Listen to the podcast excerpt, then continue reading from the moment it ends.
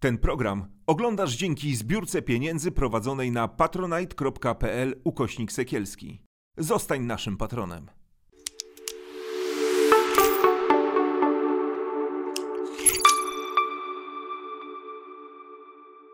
Dzień dobry, witajcie. Bardzo gorąco zapraszam na kolejny odcinek podcastu To Zależy. Podcastu, w którym staram się pokazywać różne życiowe sytuacje, różne życiowe tematy, w których y, właśnie odpowiedź na wiele pytań brzmi to zależy, bo to nie są kwestie czarno-białe, to nie są kwestie oczywiste, choć czasami wydaje nam się zupełnie inaczej i wydaje nam się, że sprawa jest bardzo prosta, jak na przykład z seksem, który będzie głównym bohaterem naszego dzisiejszego spotkania.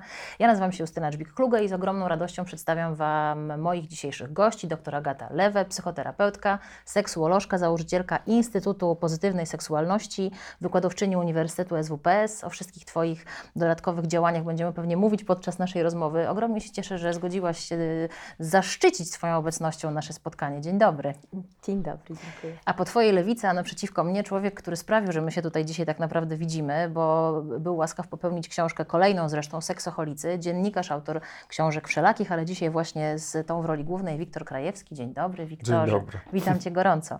E, Spotykamy się, właściwie jesteście w takim gronie dwuosobowym, dlatego że nie wiem, czy to słusznie powiem, Ty jesteś autorem książki Seksoholicy, a Agata jest konsultantką trochę w tej książce jako seksuolożka? E, Myślę, że możemy z jednej strony powiedzieć kon- konsultantką. No na pewno była moją konsultantką, w związku z tym, że ja Agatę znam i w trakcie pracy nad tą książką i rozmowami z osobami, no teraz się zastanawiam, jak tutaj mądrze e, powiedzieć, no nie seksoholikami, ale osobami, które e, no mają trochę inne podejście do seksu może, może niż ja.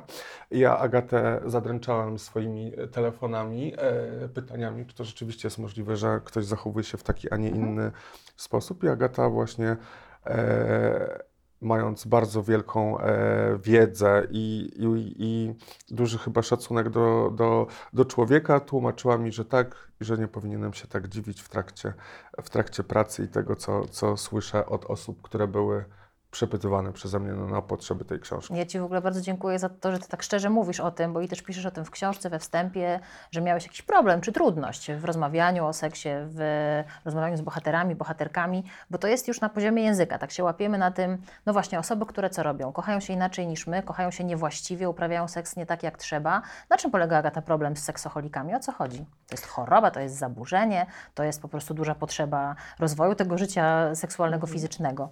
To pozwól, że spróbuję się odnieść do tego najpierw dwupoziomowo, że w ogóle hasło, że od jakiegoś czasu jest już konsensus między psychoterapeutami i psychiatrami, żeby nie definiować osoby poprzez ich problem, chorobę czy też zaburzenie. Więc, ym, więc tak jak nie mówimy schizofrenicy, alkoholicy, tylko osoby z problemem z.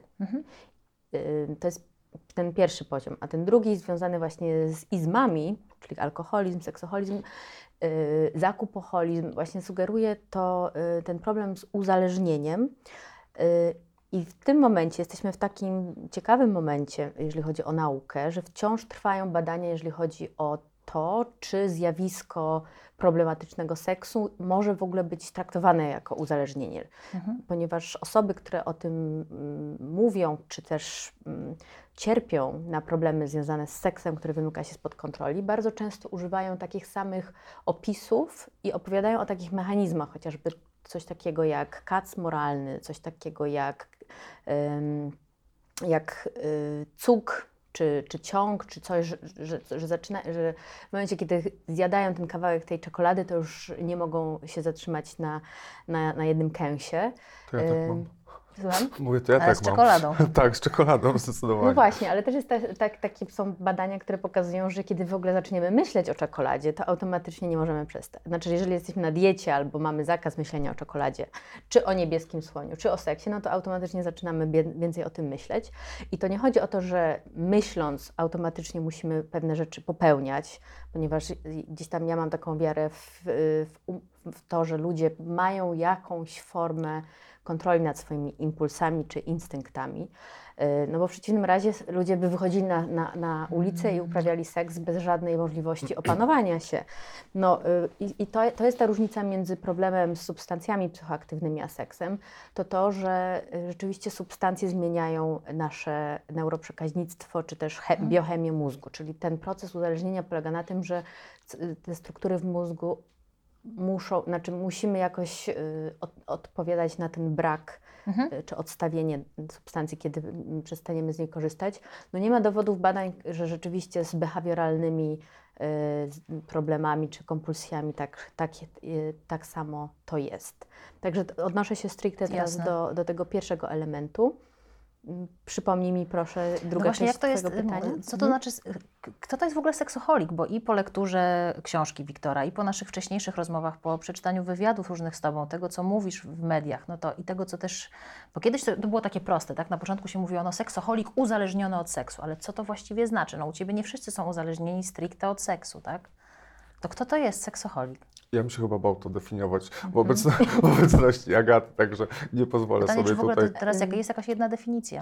No przede wszystkim ja bym zwróciła uwagę na to, że w Wiktorach bohaterowie i bohaterki mają, y, tam jest kilka, ja bym powiedziała, że nawet grup i na przykład bym były takie osoby, które w ogóle bym, że, że nawet same nie mówią, że mają problem z seksem, tylko że uprawiają ten seks w jakiś sposób niekonwencjonalny. I to jest ta, kwestia, że... mm, że gdzieś tam jest takie skojarzenie właśnie, że ludzie, którzy mają nie taki seks jak my, autentycznie, tra, auto, automatycznie trafiają do kategorii dewiantów, zboczeńców, świntuchów, erotomanów, nimfomanek i tam jest cały tak, i, i właśnie to bym gdzieś tam była ostrożna, że właśnie w tym, pod tym tytułem w książce Wiktora znajdą się osoby, które być może właśnie nie mają tylko i wyłącznie, ty, tylko czegoś, co być może klinicyści by, by traktowali jako zaburzenia impulsywne czy kompulsywne, czyli czy zachowania wymykające się spod kontroli, ale mamy tam bohatera, który opowiada, że ortalion jest dla niego czymś, co go Buty, podnieca. tak, buty, czyli coś, co, buty. zup- czy- co podchodzi bardziej pod tak? kategorię właśnie parafilii, czyli innych zachowań seksualnych, które nas podniecają. Y, Albo kwestie właśnie cyberseksu, y, czy właśnie spędzania czasu y, przed komputerem, poszukując różnego rodzaju bodźców.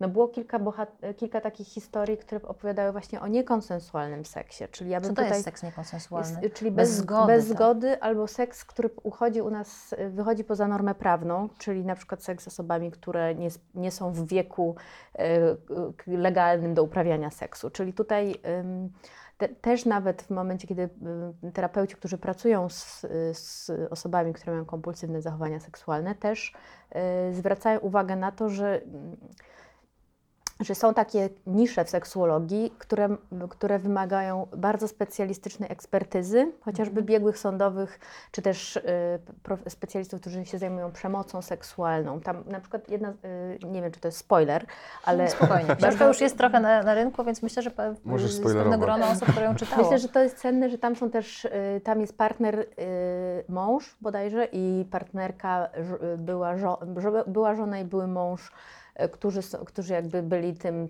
mm, tymi ofiarami y, zachowań seksualnych swoich partnerów.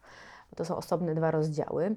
I na przykład ja byłam bardzo poruszona, myśląc sobie, kiedy ona mówi w, nie, w niektórych miejscach, że myślałam, y, że czułam się, jakbym była zgwałcona, a praktycznie to, co, czego, co ją spotkało, podlega pod, pod definicję, której ja stosuję, czyli zostały przekroczone jej granice, ona była zgwałcona. Nie? I to myślę sobie, że to też pokazuje, że, ym, że wiedzę na temat seksu, nie, nie tylko nie mamy wiedzy na temat tego seksu, jaki mamy prawo uprawiać i chcemy uprawiać, ale Mhm. też nawet nie wiemy do końca i nie, niewystarczająco szybko reagujemy, kiedy nasze granice są w tym seksie przekraczane. Mhm. Więc y, jeszcze jedna rzecz, która y, jeszcze dopowiem a propos samego, y, samego pro- problematyczności uzależnienia od seksu czy seksoholizmu, to właściwie właśnie mm, trochę, trochę tak jak przy hashtag MeToo i, y, i Weinsteinie, te, Tak? s- bo on też generalnie powołał się na to, że ma problem z seksem i że to jest jego choroba.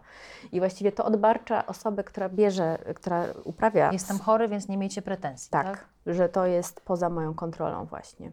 A większość osób, która deklaruje y, brak kontroli, bo może subiektywnie czuć, że tej kontroli Ale nie tak ma. naprawdę ale może ją mieć. Może tak? ją mieć i w trakcie terapii może ją nauczyć się reagować, żeby ją zdobywać. Wiesz, tego co mówisz, to się robi takie, to jest takie zupełne pomieszanie z poplątaniem. Za chwilę będziemy zdejmować te warstwy z cebuli, ale e, porządkując też trochę, moją uwagę zwróciło to, co napisałeś we wstępie, bo takim punktem wyjścia do tej książki był twój znajomy, który, jak się okazało, spotkaliście, po, po, po, spotkaliście się po latach, okazało się, że jego nie było, bo miał ten problem z seksem, czy był osobą, która miała problem z seksem, ale ty mówisz, że zainteresowała cię ta granica między tym, kiedy seks jest przyjemnością, jest fajny, wszystko jest ok, a kiedy jakby wymyka się trochę spod kontroli. To była ta droga, którą postanowiłeś pójść, robiąc tę książkę? Poniekąd tak. Dla mnie też jest niezwykle ciekawe to, że człowiek naprawdę decyduje się na bardzo, ja sobie pozwolę tutaj użyć tego, przepraszam, hardkorowe zachowania, czy coś, co dla mnie akurat jest zupełnie, zupełnie czymś dziwnym, czymś innym. I myślę, że dla większości ludzi jest to jednak mm, coś, coś dziwnego, ponieważ ja się spotkałem, czytając różnego rodzaju opinie na temat tej książki na Instagramie, że że poniekąd to na pewno jest zmyślone, ponieważ ludzie takich rzeczy e, nie robią, że nie ma takiej możliwości, żeby człowiek masturbował się do krwi.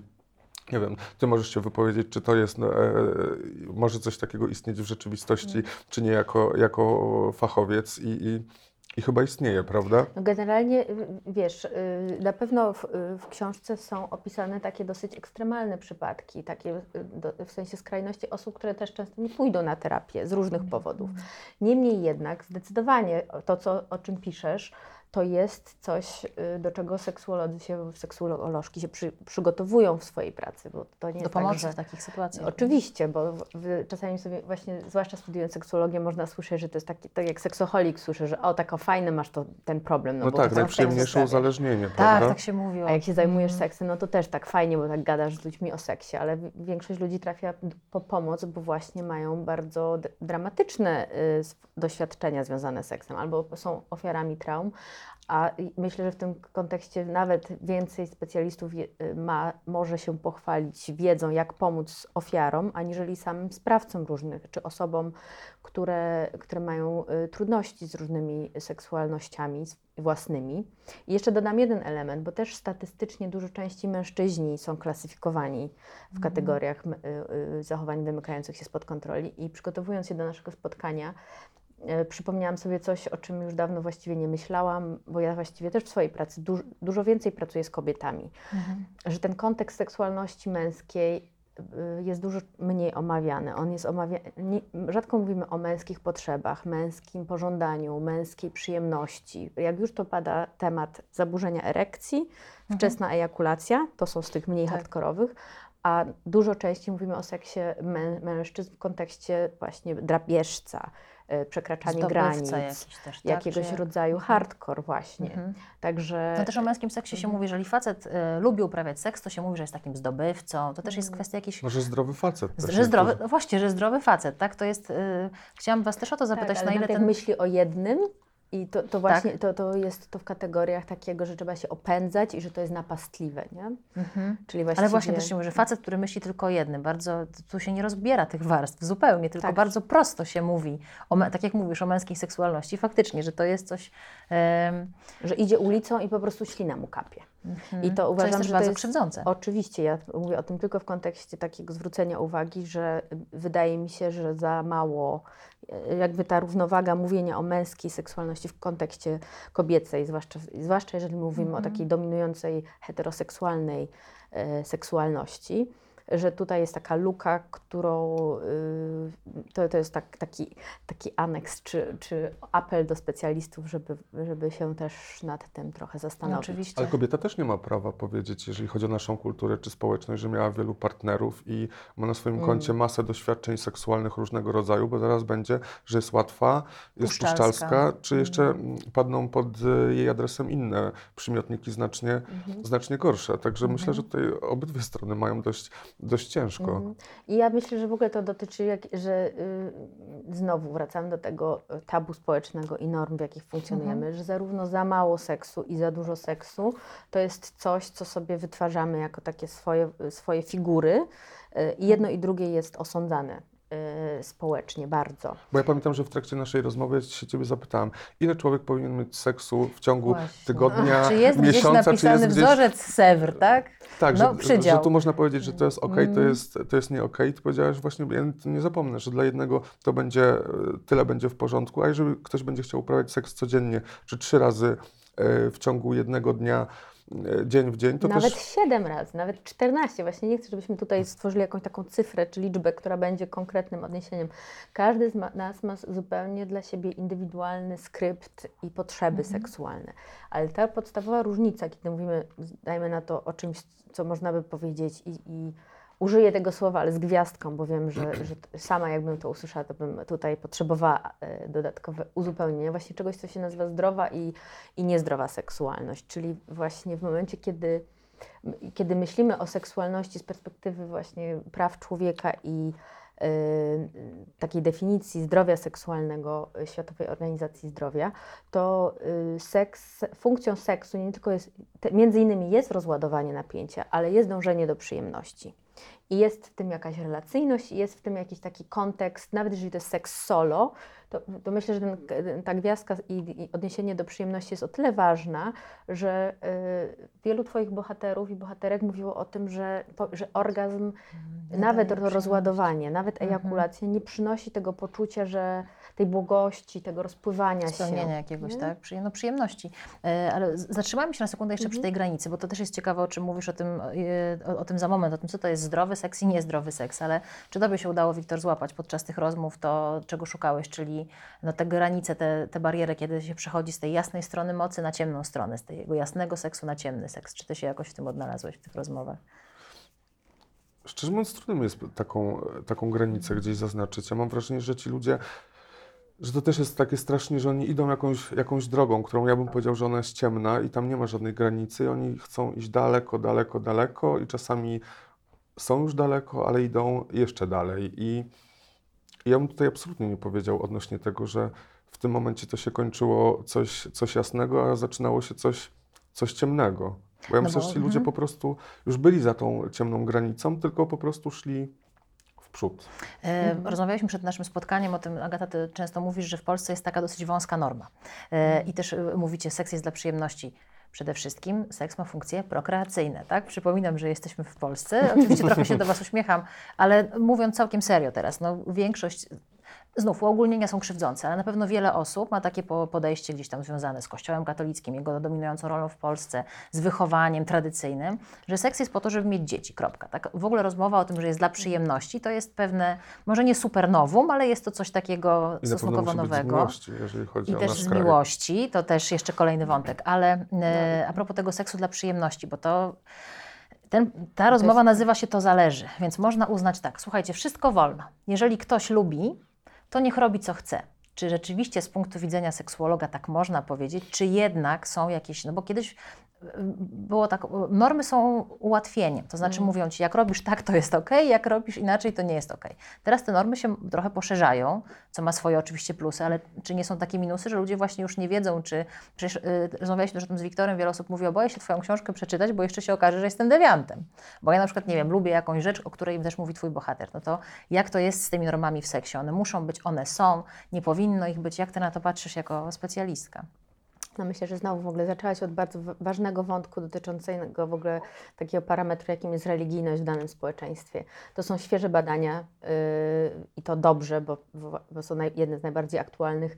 Yy, 2020 GRAPS, yy, który zajmuje się nie tylko pornografią i, i takim podejściem właśnie sprawdzania, na ile to szkodzi. Yy, No ale to siłą rzeczy yy, oglądanie kompulsywne pornografii, aseksualne, a, zachowania typu masturbacja, tak jakby się gdzieś nachodzi Mhm. na siebie. Yy, I pokazywane są wyniki, że w krajach bardziej radykalnych, jeżeli chodzi o religijność, manifestuje się to w ten sposób, że ludzie mają dużo wyższe standardy moralne i, automat- i to wpływa na to, że yy, dużo częściej ze wstydem myślą o swoich aktywnościach seksualnych, ale druga strona, znaczy ten sam medal i ta sama strona, ale z, z płaszczyzny wyżej, to to, że specjaliści, którzy mają też y, pewne określone standardy moralne, będą y, te standardy y, przekładać na swoją pracę terapeutyczną. Więc y, automaty- no myślimy na przykład o terapii konwersyjnej osób Mhm. homoseksualnych albo przekonanie o tym, że zdrowy człowiek to taki, który będzie w którymś momencie miał dobrze funkcjonującą relację. przecież nie ma już terapii konwersyjnej, już się tego nie, absolutnie nie wiem. Nie ma, ale przeprosił, tak, no nie wiem, tutaj autorytet powiedział cofam. To właśnie y, to jest ten problem, że to schodzi do szarej strefy. To znaczy, że takie osoby, które będą chciały się wyleczyć z homoseksualizmu, prawdopodobnie szukając, znajdą osoby, które oficjalnie Będą tego chciały, nie robią, ale ale, mogą- Mhm. mogą pomóc spróbować i mogą używać tych samych metod, które, które są jakby już ocenione jako nieetyczne, szkodliwe i no, no mamy jakby już informacje, jaki jest poziom samobójstw osób, które y, przechodzą przez terapię, które jakby godzą fundamentalnie w ich jestestwo. I mam taką obawę, że przy seksie również, bo seks jest fundamentalną częścią funkcjonowania człowieka, więc to nie jest mechanizm z góry patologiczny. To- To nie jest tak, że se- seks może nam, że seks, y, uprawianie seksu jest złe samo w sobie. Ale No w życiu chyba jest właśnie ale- bardzo super dobre. no właśnie, ale zobacz, Ale jak kiedy pytasz się o przestaje być- prokreację, ale- no jak nie jest Mhm. prokreacyjny, no, no to jest taka też ciekawostka, taka Żeby właśnie... to było jasne, to nie jest moje, tylko Wiem, wiem, ale- troszkę ale- odwołuję się do takich obiegów. Ja wiem, no, że to nie twoje. Słyszę te, widzę te komentarze, słyszę Tak, ludzi, tak. którzy mówią, co oni tu mówią, no przecież to, o co tu chodzi w No seksie? wchodzimy no. w te normy, bo jeżeli Mhm. właśnie y, pomyślimy, że jednak większość z nas myśli, że seks powinna uprawiać po ślubie, właśnie żeby to Mhm. dziecko urodziło się w tym y, małżeńskim kobiercu, no to automatycznie y, no tutaj wszystko już wychodzi poza tą normę. A w norm, no, seksuologia jest pod tym względem jeszcze bardziej liberalna niż y, normach psychologiczna nawet, bo właśnie myśl, myślenie o, o tym, co jest właśnie zdrowym seksem, to nie tylko chodzi o to, co, co mówi nasze społeczeństwo, ale przede wszystkim taka jest norma partnerska. No ale osoby nie wszystkie są w związkach. Y, I tutaj jeszcze podam jeszcze jedną ciekawostkę, y, właśnie podejście seks pozytywne, które ma to założenie, że wszystko jest ok, pod warunkiem, że jest to ze zgodą wszystkich zaangażowanych stron, jest to świadome i odpowiedzialne. No i to stawia bardzo wysokie jakby y, standardy dla osób, które być może poznawczo nie będą w stanie tego ocenić albo tak świadomie pewnych decyzji seksualnych podejmować. Przy braku edukacji seksualnej, ja pracuję z osobami dorosłymi, które bardzo często w trakcie terapii muszą wychodzić z takich z ekspresji, które y, własna seksualność je zawstydza, nawet Mhm. jak takim okiem Wiktora jest całkowicie w normie. Ale widzisz okiem Wiktora, myśmy też przecież o tym rozmawiali i Wiktor też o tym Więc- szczerze mówi, dla mnie było nie do zaakceptowania, a to jest, wiesz, duże miasto, masz duże doświadczenie życiowe, masz bardzo wielu znajomych, czytałeś wiele książek, no powiedzmy, że jesteś człowiekiem o takim otwartym podejściu, a dla Ciebie niektóre z tych zachowań były absolutnie no, nie do zaakceptowania, czy były obrzydliwe, czy były w jakiś sposób no, no, poza Twoją normą. To teraz każdy ma te, tylko właśnie pytanie, jak daleko można przesuwać normę? Keine Grenzen? Mhm, No, to jest bardzo tutaj jest relatywne, bo. ym, Czy bo tu- granicą jest na przykład, nie wiem, no pedofilia jest rzeczą oczywistą, bo jest niezgodna z prawem, tak? Tak. Czy prawo jest tą Tu jest granicą? dużo czynników, które trzeba brać pod uwagę. Między innymi właśnie własne poczucie dobrostanu, własne poczucie e, przyjemności. Oczywiście konsensualność, czyli jeżeli jesteśmy w związku i mówimy partnerowi, że nie będziemy pewnych rzeczy robić, a potem to robimy, to w pewien sposób łamiemy, y, to można Umowę. to nazwać zdradę, można to nazwać y, y, y, przysięgą, umowę. No to jest jakby godzenie w, w zaufanie wzajemne i też pewne umowy społeczne, dlatego pomimo, że na przykład jestem wielką fanką na gości i y, nie wiem, ciało pozytywności i tego, żeby jakby, y, że nie, żeby nie było slut shamingu, że bądź w stanie ubierać co zechcesz, a nikt nie ma prawa Cię dotknąć, to rozumiem, że żyjemy w kraju, gdzie chodzenie nago, no, no nie możemy przejść się ulicami Warszawy, że tak powiem, w samych butach na przykład. No ale ulicami Sztokholmu byś się przeszła w samych No, butach? byłam w San Francisco i widziałam pana, który miał tylko plecak i tylko trak, takie y, buty do chodzenia, a reszta No i? mu dyndała. I mnie to rozbawiło i spowodowało ogromny uśmiech na twarzy i pomyślałam, masz szczęście, że dzisiaj jest ciepły dzień. Tak, taka była moja reakcja. Okej, Ale Jasne.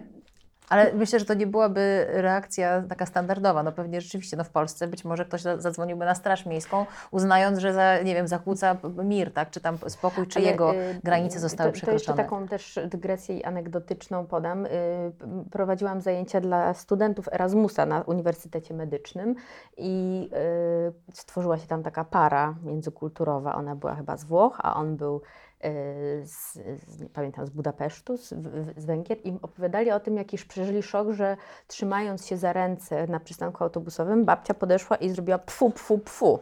I oni powiedzieli, ci co, nie możemy nawet w miejscach publicznych naszą heteroseksualnością się obnosić. Czyli Mhm. to mi też jakoś pomyślałam sobie o, o tym, że nieważne właśnie, że się gorszymy, czy dwie pary za, znaczy dwie osoby jednej płci się trzymają za ręce i to bu- budzi jakiś, nie wiem, szok e, kulturowy, a co dopiero, kiedy osoby, które uchodzą za heteroseksualne, nie mają tych samych, znaczy, no właśnie, mówię o tym, że, że mm, mamy tutaj dosyć sztywno, sztywność y, kulturową dotyczącą wymagań w ogóle takich takiej standardów, tak? pozytywnej afirmacji intymności, nie? I miłości czy okazywania sobie uczuć. Czego Cię nauczyły, Wiktor, te rozmowy? Co Ci pokazały? Co Ci pokazali Twoi bohaterowie i bohaterki? Myślę, że jeżeli chodzi o taką moją prywatną lekcję, to było to, żebym ja się nie dziwił i nie patrzył z, obrzydzeniem na coś, co mnie się może wydawać obrzydliwe, a jednak y, no jest to coś dla kogoś normalne. Mhm. Myślę, że to była bardzo duża, duża taka lekcja tolerancji, jeżeli chodzi o tego typu, tego typu e, zachowania. No oczywiście, no ja się z nie wszystkimi e, zgadzam, ponieważ Mhm. ja mam powiedzmy jakieś inne swój, nie wiem, ja to tam kiedyś się zaśmiałem, że taki moherowy beret wewnętrzny, e, który sobie czasem wsadzam na, e, na, na głowę i No i powiedz, ktoś by powiedział, patrząc na Ciebie, no nie powiedziałabym. Wiesz, no to jest tak a propos tego, jak kogo odbieramy, tak? Czy tu komuś pozwalamy? Jest trochę pytanie to, na co komu pozwalamy. Czy pozwalamy Wiktorowi być moherowym beretem? No okazuje się, że można, tak? Nie, ze mnie akurat moi znajomi to się bardzo, bardzo śmiali odnośnie, odnośnie tego, że ja piszę książkę na temat seksu, ponieważ mnie nie śmieszą ani żarty, ani rozmowy. Ja zupełnie nie lubię takich rozmów na ten, na ten temat, no ale tutaj no może to jednak gdzieś tam jakoś mnie, mnie e, otworzyło, jeżeli chodzi. Myślę, że to na pewno było taka, taki test i lekcja dla mnie, żeby nauczyć się rozmawiać na temat, który do tej pory sprawiał mi pewnego rodzaju dyskomfort. Mhm. Czy są, Agata, takie rzeczy, o których Wiktor pisze w książce, czy zachowania, które się klasyfikuje jako dewiacje? Bo użyłaś tego zwrotu na początku i to też ja pamiętam z takim, może to jest jakaś taka właśnie zaprzeszła szkoła seksuologiczna, że się mówi o dewiant, dewiant, dewiacje seksualne. Tak? Dewiacja w ogóle... funkcjonuje jako ym, odbieg od normy w statystyce, więc tam się na pewno, tam jest jeszcze taka dewiacja okej. statystyczna, ale w, w języku psychologii, psychiatrii e, nic mi o tym nie wiadomo, to już jest, o- odeszło do lamusa, to już jest archaizm, tak jak kiedyś się mówiło na osoby transpłciowe, że są hermafrodytyczne, to są takie rzeczy, które, które dzisiaj uchodzą za bardzo źle widziane. I Więc na pewno y, nie. W ogóle, bo ja rozumiem, że ty mówisz, że się nie musisz zgadzać i nie musisz pewnych rzeczy w tych osobach jakby, tole, tole, nawet nie musisz tolerować. I ja sobie myślę, że to, co ci, bohater, to, to, co ci bohaterowie i bohaterki mówią, bardzo często mówią o własnym cierpieniu i to nie jest tak, że, że one same czują, że robią coś, y, co im sprawia. Tam kilka osób raptem mówi, że, nikt, ni- że jest okej albo że dopiero odkryło się, jest w tym coś takiego być może demonicznego. Tam jeden z bohaterów właśnie taki jest dosyć, że, że jakby inni odkryli tą, swo- tą swoją mroczną stronę. I to jest y, myślę, że bardzo ciekawe, bo rzeczywiście y, fajnie jest odkrywać zarówno swoją jasną, jak i mroczną stronę, mieć, do nie, mieć z nią kontakt, nie być nią na wyparciu, bo to, co się dzieje w, w, z wieloma osobami, których zachowania seksualne wymykają się spod kontroli, to to, że oficjalnie żyją jako, nie wiem, sta, stateczny mąż czy żona, ale pod osłoną nocy robią całą masę rzeczy, któr, o których właśnie... do Które takich- sami potępiają. Dr Jekyll i Mr. No tak. Hyde, o których mówiłeś. Także to, ym, to jakby to, jak te osoby o swoim seksie opowiadają, to są ich subiektywne relacje. I ja myślę, że y, zastanawiałam się oczywiście, jak, jak gdyby taka osoba do mnie przyszła do gabinetu, albo kiedy przychodzą osoby mm, deklarując podobnego rodzaju y, problemy, no to właśnie y, to tutaj ym, w tych rozmowach jakby nie ma tego poszerzonego wywiadu seksuologicznego który specja- czy psychologicznego, także my y, jakby też analizujemy y, trochę więcej czynników niż tylko co tu i teraz te osoby do nas, do gabinetu przyprowadza. No jasne. Czy- Skoro o tym mówisz, to Mhm. em, Marek Sekielski robił w swoim podcaście wywiad z seksoholikiem. Ja zerknęłam na komentarze, które były pod tym wywiadem e, i ludzie pisali, często się pojawiały takie opinie, no widać co się dzieje z człowiekiem, jak nie ma w domu e, miłości, czy tam, nie wiem, przytulenia, przyzwolenia czy akceptacji? Czy to jest takie proste rzeczywiście? I to trochę do Was obojga pytanie, oczywiście do Agaty ekspercko, do Ciebie jako do dziennikarza, który doświadczył rozmowy z ludźmi z różnymi e, problemami dookoła seksu. Czy to jest takie proste, że ktoś w domu był w jakiś sposób traktowany i teraz to się objawia w jakichś zaburzeniach czy trudnościach w tym życiu seksualnym?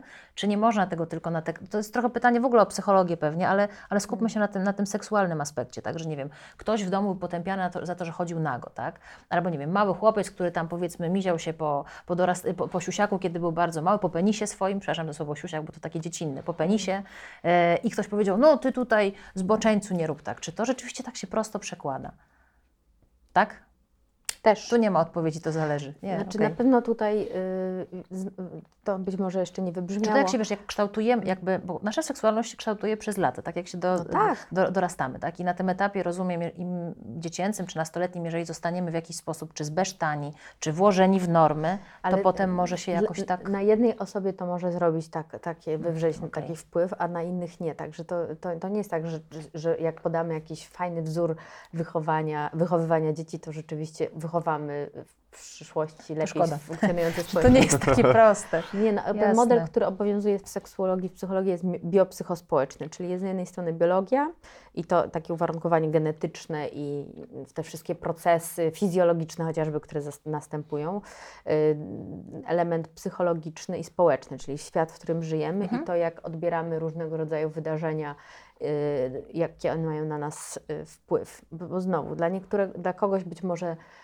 sztywne, mm, na, na przykład religijne wychowanie y, wpłynie pozytywnie, a na kogoś wpłynie właśnie y, dramatycznie.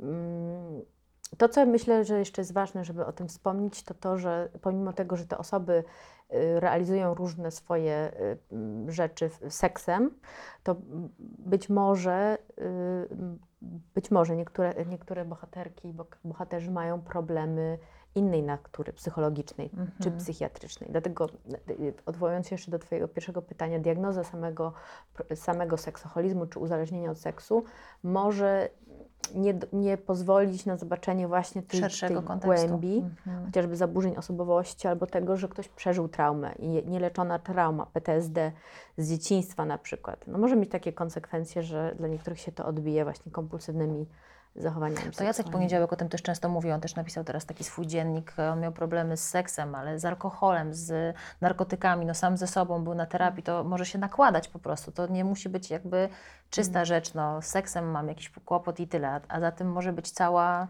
No bardzo często Gama substancje kolorów. psychoaktywne dają nam przyzwolenie, żeby realizować seksualności, na które normalnie by, byśmy, których byśmy normal, w normalnych okolicznościach. W ogóle ten element y, sytuacyjny, środowiskowy, to wszystko też ma ogromne Jasne. znaczenie. Substancje.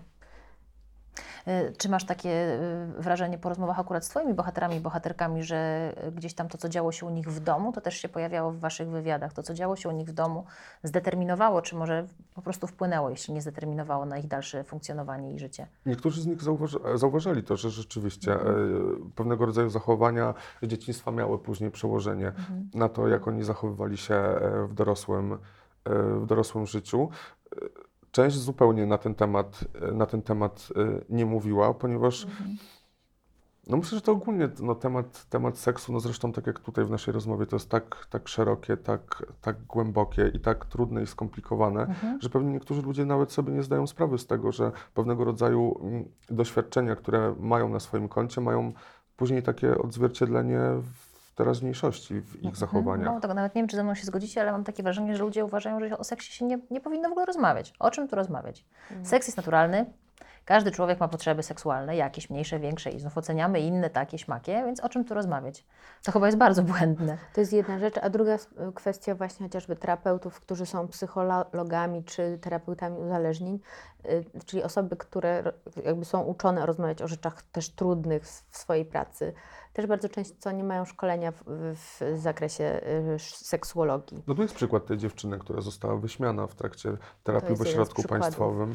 Także jeżeli mamy tu wśród specjalistów, to co dopiero w populacji ogólnej. Rozmowy o seksie uchodzą właśnie za coś albo śmiesznego al, albo coś brudnego, czyli, czyli właśnie rozmawiamy wulgarnie na ten temat, na pewno nie merytorycznie. Mhm, tak, to Ym, jest niesamowite. I, no, i umówmy się, no, seks jest elementem wstydu, a nasze pożądanie, czyli na, nawet badania o seksie, ja mam często taką, takie krytyczne spojrzenie, że jak czytam różne wyniki badań, to biorę poprawkę na to, że ludzie nie do końca, nie zawsze mają kontakt z tym, czego naprawdę pragną. Tak jak, tak mówimy, te kobiety na przykład, które mają wyższe pożąda, wyższy poziom pożądania niż ich koleżanki, żyją w wste- wiecznym wstydzie, że coś jest z nimi nie tak, nawet jak czasami to jest kwestia relacji, w których po prostu partner czy partnerka mają tych potrzeb trochę mniej. Mhm. Jakbyśmy spróbowali od, odrzeć i do, dostać się do tego centrum tej cebuli, dowiedzieć, jak, jakie te ludzkie seksualności naprawdę są, to ja myślę, że byśmy w ogóle musieli jeszcze raz przebudować w ogóle cały jakby nasz konstrukt y, właśnie Mhm. seksualności ludzkiego pożądania. A jak patrzycie na to, no bo z jednej strony ym, no, albo się mówi o seksie wulgarnie, albo agresywnie, albo z, drugi, z drugiej strony no ty jesteś, Wiktor, też człowiekiem związanym z mediami, żyjesz w takim świecie też fleszy. No przecież ten seks jest wszędzie, seks w takim cudzysłowie oczywiście. Gołe panie na plakatach, kolejne programy, jak się obejrzy, nie wiem, program Warsaw Shore, to tam po prostu jest jedna wielka balanga, impreza, wszyscy się całują, yy, seks w basenie, co chcesz, no po prostu mówisz, masz wszystko, nie wiem, yy, jakiś Hotel Paradise, no już nawet nie znam tego wszystkiego, ale tych formatów jest tyle. To z jednej strony i tak się mówi, że, jest seksualizacja, tak, dziewczynek, mediów, wszystkiego, czyli ten seks jest non-stop, a z drugiej strony jest taka duża grupa ludzi, którzy nie potrafią jakby go złapać, z, z, jakoś op, op, opisać, zdefiniować. To, to gdzie tu jest problem? Na czym polega kłopot? Ja myślę, że to, co, o czym mówisz, to jest w ogóle jakiś pro, promil tego tematu, którym jest, e, jest Mhm. seks i, i seksualność. I to, że, że media lansują właśnie e, tego typu, e, tego typu no nie wiem, lifestyle na zasadzie panie w bikini i panowie Mhm. w shortach na plaży, no to to ma się, myślę, że nijak e, do tego, co tak naprawdę, naprawdę tam, tam jest. No ja sobie mogę tylko to Ale tak... to pomaga na przykład e, seksuologowi, no bo wiesz, skoro seks jest taki obecny, no to może ludziom się łatwiej teraz mówi o seksie, skoro wszędzie on się pojawia, tak? Czy ja mam takie poczucie, że to nie jest ten seks, o którym się powinno mówić, ale czy, nie wiem, czy, czy słusznie, no, że to, to nie, Znaczy, trochę nie, nie, nie o tym jest, to nie, nie- trochę nie o tym jest ta, ta narracja jakby seksu wszędzie w mediach, to nie jest ten seks, który jest nasz, bliski, intymny, o którym fajnie, żebyśmy na, na niego patrzyli, tak? Oglądali go. No, żeby tak rozmawiać merytorycznie o seksie i o seksualności człowieka, to myślę, że to na pewno mm, przestrzeń y, pub, taka publiczna, medialna, y, mainstreamowa nie jest tym. nie tym pomaga. nie, nie jest tym miejscem, gdzie to się może merytorycznie zadziać, Mhm. bo ten seks się dzieje w tle i też trochę jako sensacja, jako coś, co doda- daje jakiejś Mhm. pikanterii. To, to samo w sobie nie jest złe. Właśnie to, czego brakuje, to ja cały czas jakby mm, mam potrzebę, żeby mówić, że bardzo potrzebujemy edukacji seksualnej, żeby chociażby uczyć się no, no, no, go, no, cały czas teraz mi chodzi po głowie jakaś kulinaria i szkoła gotowania. To znaczy, że to, że coś jemy, to nie znaczy, że potrafimy to ugotować. Ym, Mhm. I to, czy, czy, że, i że coś jemy, to nie zawsze, to jemy czasami, bo nie, nie zawsze tam to smakuje, albo czasami nie wiem, jak to doprawić, żeby To smakowało nam metafora. lepiej. To, no tak, no jasne, no, to jest doskonała metafora. Czasem no. jest tak, tak, Tak. że nam z czasem zaczyna coś smakować, prawda? I niekoniecznie, niekoniecznie Mhm. od razu, także... Mhm. Ale właśnie w- znowu, jak, y, najpierw y, konsumujemy różne popkulturowe obrazy, a potem mamy wiedzieć, czy to jest dobre, czy to jest złe. i Ale czy, wiecie czy co, jeżeli chodzi tutaj o, pop- przepraszam, że ci No. przerwę, ale jeżeli chodzi o popkulturę, to Mm. to jest też niesamowite, że powstaje bardzo dużo książek erotycznych, w których są opisy różnych scen seksualnych. I to jest bardzo śmieszne, ponieważ ja rozmawiałem kiedyś z moim, moim znajomym, który otrzymał taką propozycję napisania takiej książki i on dostał jakby całe know-how tego, jaki ten seks powinien być, jeżeli chodzi książce, o tak? Literaturę kobiecą. Czyli to ma być nazwijmy to w dużym cudzysłowie, po Bożemu, ale ta kobieta może dostać czasem, czasem klapsa. Mhm. Ona ma być teoretycznie niby niezniewolona, ale jednak zniewolona. Seks analny nie wchodzi w ogóle e, w rachubę, żeby tam coś takiego, e, coś takiego padało. I Czyli to jest takie sterowanie, to czy pokazujesz trochę, jak popkultura steruje właściwie. Bo wiecie, to o co Was chciałam zapytać, e, szczególnie Ciebie, Agatę, to jest to, czy to, że właśnie Blanka Lipińska, po prostu to, co ona e, zrobiła z literaturą, czy właściwie z pokazaniem seksu i te wszystkie, tak jak się zawsze mówiło, takie wstydliwe dziewczyny, które czytają tę Blankę z wypiekami, chociaż nie wiem, czy wszystkie dziewczyny czytają z wypiekami, no ale to znów taki powtarzany schemat.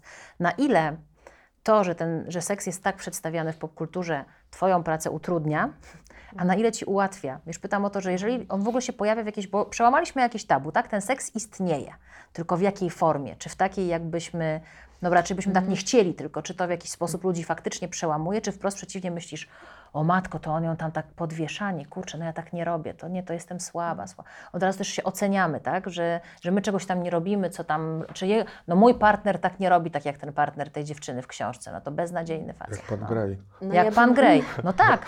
No ja bym trochę oddzieliła właśnie, znowu wracając do edukacji seksualnej, y, taki ważny element, jakim jest świadomość tego, że niektóre rzeczy są po prostu w sferze fantazji i, w ta, i w tam ym, no na przykład pornografia rządzi się takimi prawami. To nie jest edukacja seksualna.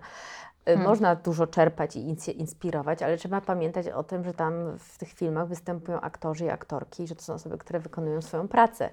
Y, No więc w związku z tym to, co y, nawet media popkulturowe nam pokazują jako oczekiwana seksualność, czy taka właśnie, nawet y, bym powiedziała, bo ja jestem w, takiej, w, ta, w tej szkole seks pozytywnej, gdzie fajnie by było mieć orgazm, ale też widzę tą drugą stronę monety, kiedy orgazm staje się opresją, bo nagle wszystkie kobiety muszą mieć, najlepiej, żeby ejakulowały w trakcie i żeby to było wielokrotne. No więc ja rozumiem, że, że przychodzisz do domu i sobie myślisz, Boże, jeszcze mam seks uprawiać, nie? I jeszcze, o, aż z wrażenia, słuchajcie, spadła. to jest, dobrze, to już, No, no, zatem na pewno y, no, ja jestem fanką, żeby uczono nas krytycznego myślenia. To znaczy, że jeżeli coś czytamy na temat seksu, to żeby też sprawdzać w sobie, czy to w ogóle, czy to fajnie brzmi, czy to właśnie zaspokaja moją fantazję, czy daje mi jakby ciekawość, czy to jest moja seksualność. No bo na, na, każdy ma zupełnie swoją własną indywidualną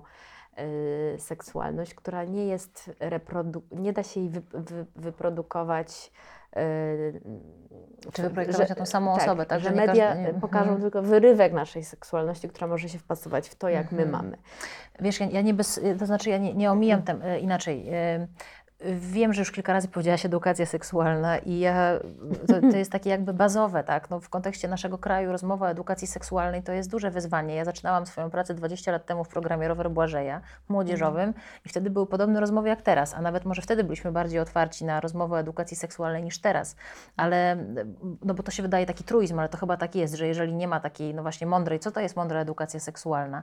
Jeżeli jej nie ma, no to, to, to, to czerpiemy wiedzę z Greya, tak? Czy możemy aż tak po prostu to przełożyć? Zdecydowanie i y, tutaj jest bardzo dużo y, pracy do wykonania. Pracuję głównie z dorosłymi i mam poczucie, że, że niektórzy mają wiedzę taką, jaką zdobyli w czwartej klasie podstawówki na lekcji biologii.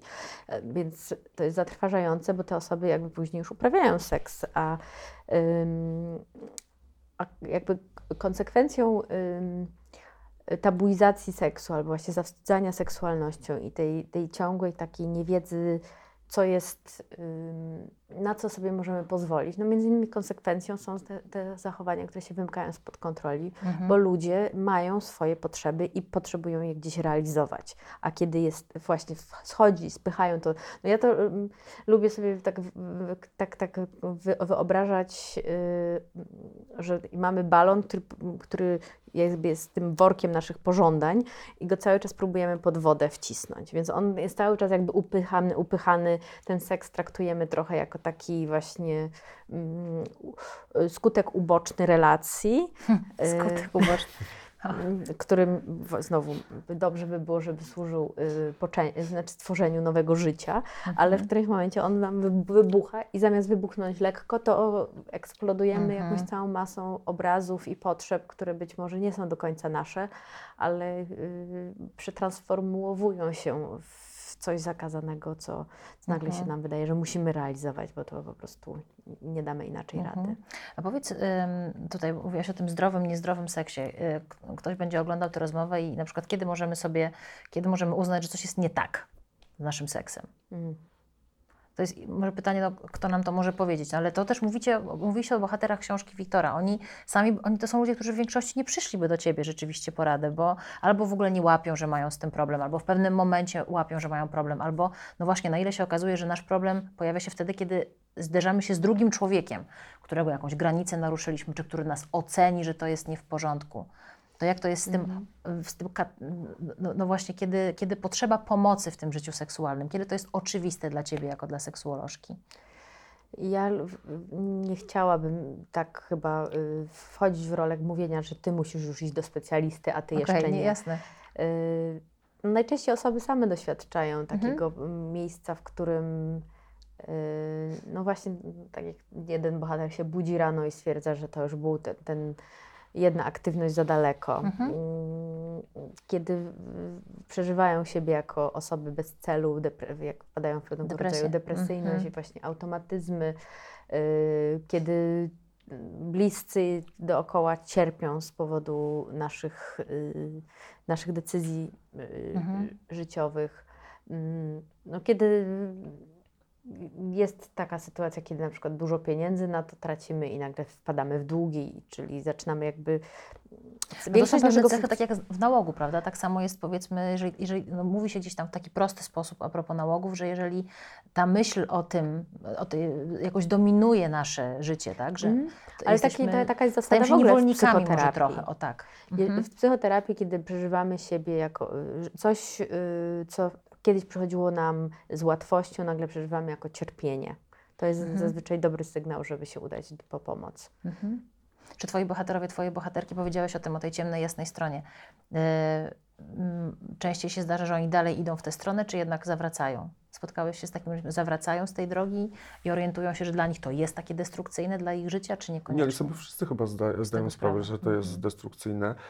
I tak, kiedy wychodzą na prostą, to i tak mają w tyle głowy to, że za chwilę może się stać, że się potkną i przewrócą i będą musieli na nowo, na nowo wstawać. Także ja nawet się cały czas zastanawiam, czy jest taka możliwość i w jaki sposób można, e, mając tego typu problem, żyć normalnie, żeby nie robić rzeczy, których się nie chce robić, Mhm.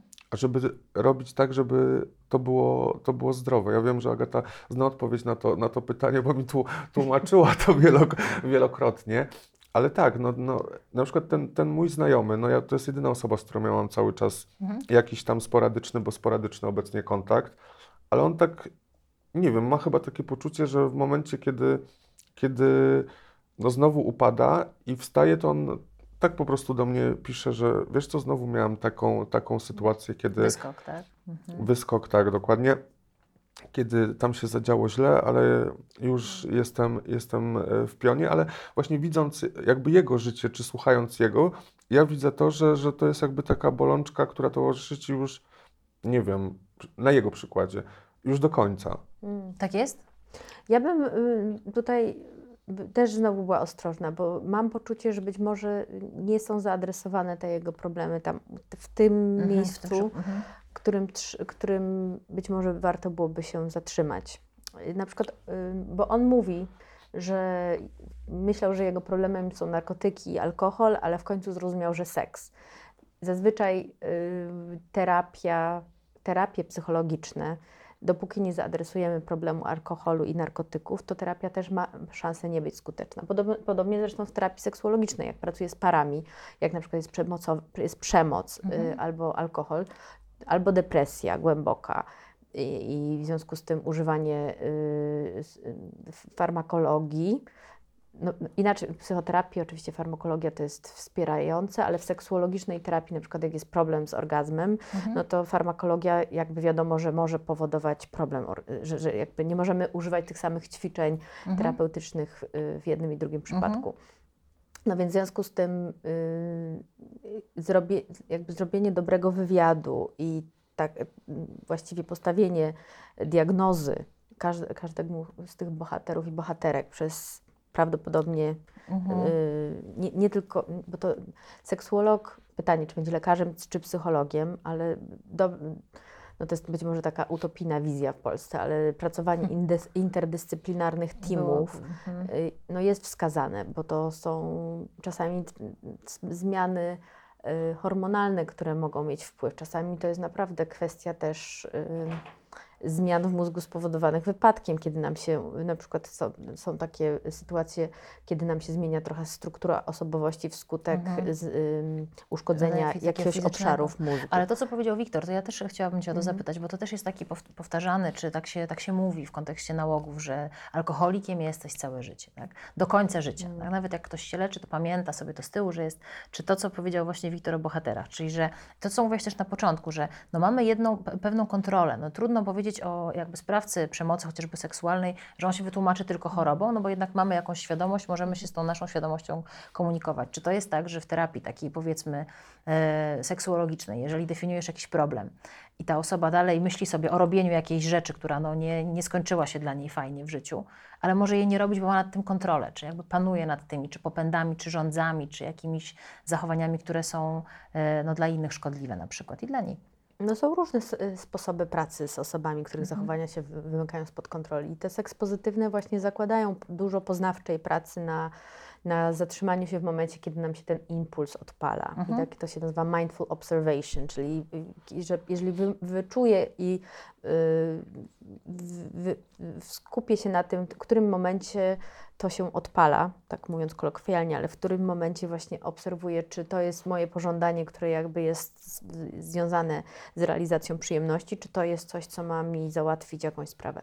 Bo mm, także ty, tam jest kilka kryteriów i jest, y, są różne sposoby. No, y, taki mój mentor, y, Doug Harvey Brown, który zresztą napisał świetną książkę Out of Control Sexual Behavior, razem z Michaelem Vigoretto pracują od dziesięcioleci już y, i to jest taki model, który właśnie jest tak y, konkurencyjny do tego, tego karnsowego, który związany Mhm. jest z uzależnieniem od seksu Aha.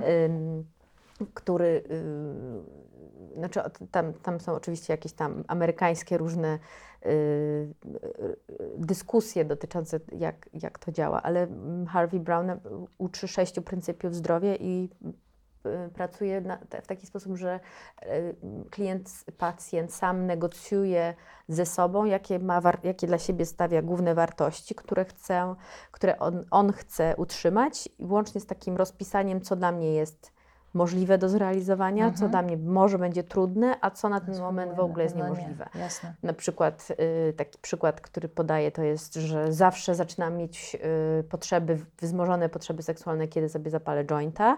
No i teraz pytanie, czy, mnie to, czy palenie marihuany będzie mnie bardziej uspokajać, czy muszę to w ogóle wykluczyć ze swojego Mhm.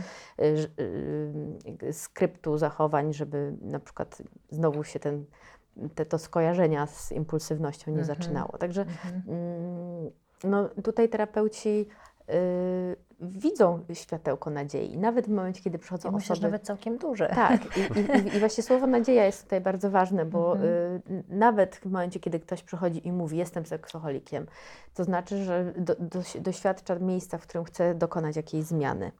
I, i to ma też y, dużą, dużą siłę, ma też element relacyjny właśnie. Mhm. Wspier- to, że wspierają nas osoby bliskie i że, ym, i że decydujemy się y, właśnie jakoś zacząć inaczej funkcjonować.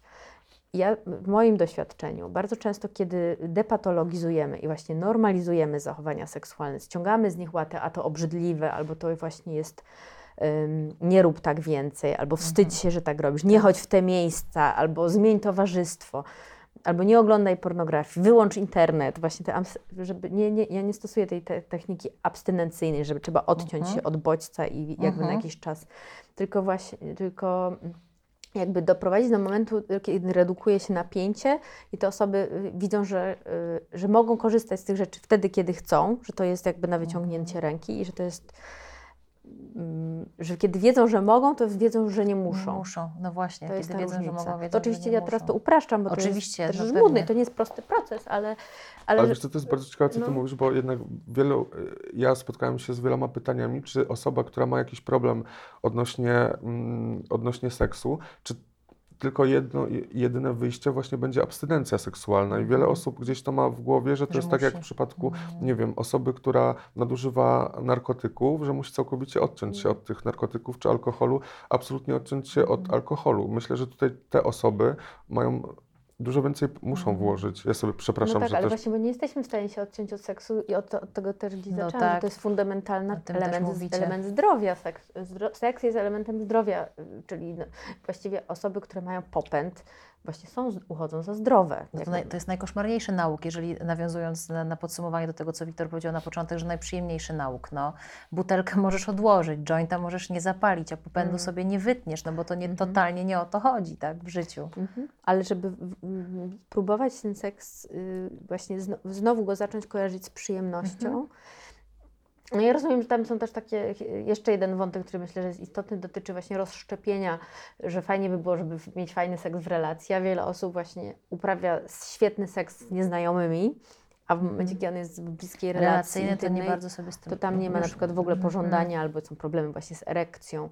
Więc znowu pytanie, co było kura czy jajko, bo niektóre osoby, które mają problem z erekcją, potrzebują zacząć dużo seksu uprawiać, żeby sobie udowodnić, że, że nie- nie mają Mhm. problemów w tej sferze życia. Ja myślę, że tak, ta wasza książka, znaczy wiem, że wy się znacie, kolegujecie czy przyjaźnicie, to, to właśnie mówię wasza nie bez powodu, bo może być dla was początkiem do zrobienia podcastu o seksie. Jakbyście mieli taki plan, to chociaż chyba, że już jest, a jeszcze się nie pochwaliliście. Nie. Bo myślę, że takich, takich wątków do, do rozmowy, to właśnie cała zabawa polega na tym, że tego jest tak dużo i to tak bardzo zależy i od przykładu, i od człowieka, i od, tu już zdążyłaś, tu już po, pojawił się kolejny wątek tak naprawdę, tak, że, że to wszystko nie jest takie oczywiste. Chciałam Wam na, po, pożyczyć zdrowego seksu, ale tego nie zrobię, pożyczę Wam przyjemnego, bo to chyba można, prawda, bo z tym zdrowym to nie przesadzajmy, bo to jednak... Tak. Uśmiecham się, bo myślę od razu sobie, że osoby aseksualne nie chciałyby, żeby im życzyć Przyjemnego w ogóle seksu. seksu. Więc Ale to... no właśnie to jest ta różnica, że, sek, w, w, że Mhm. właśnie, że normalizujemy, że seks jest czymś akceptowalnym, czymś, do czego Mhm. zmierza ta norma. Ale się okazuje, że jeszcze jest jakaś cała grupa ludzi, o których, które się czują wykluczone w tym dyskursie o seksie, więc Ale nie powinny się przejmować, że na przykład nie mają zupełnie ochoty na seks. no myślę, że nie powinny.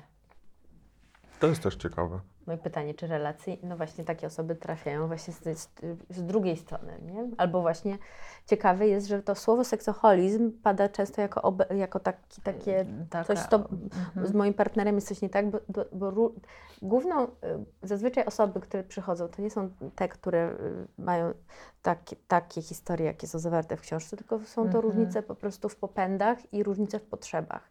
Na szczęście wszystkim możemy pożyczyć ciekawej lektury. I to akurat książki są po to, żeby nas łączyć. I za to połączenie dzisiaj Wam pięknie dziękuję. Agata Lewe, Wiktor Krajewski.